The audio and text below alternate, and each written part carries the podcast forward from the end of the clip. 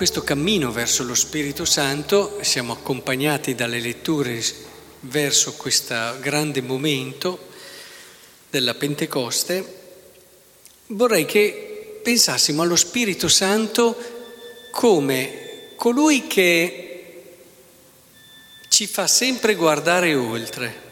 Cioè lo Spirito Santo è colui che è la novità e mantiene il nostro cuore aperto alla novità. Nella prima lettura l'abbiamo visto con gli ateniesi, Paolo che ha, alcuni lo definiscono un po' un fallimento, perché nel momento in cui lui, appassionato, predica, a un certo punto gli ateniesi quando sentono che parla di risurrezione dei morti dicono, beh, su questo argomento ci sentiremo poi un'altra volta, come dire. Non erano aperti a qualcosa di nuovo, erano chiusi alle loro conoscenze e solo se uno andava in linea con quello che già loro conoscevano, poteva essere interessante. Invece tante volte il conoscere deve spingerci oltre.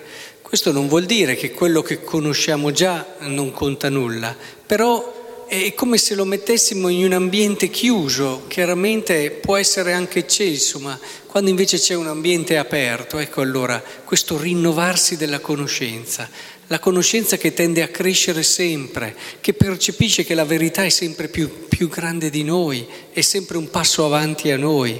Ecco allora l'interesse con cui ascolti le persone, cui, col, col quale interroghi anche le varie situazioni che ti capitano, sempre per cogliere qualcosa di nuovo. Ecco, lo Spirito Santo, ci dice anche il Vangelo, ci racconterà la verità tutta intera, ci introdurrà, ma questo dobbiamo prenderlo anche nell'altro senso.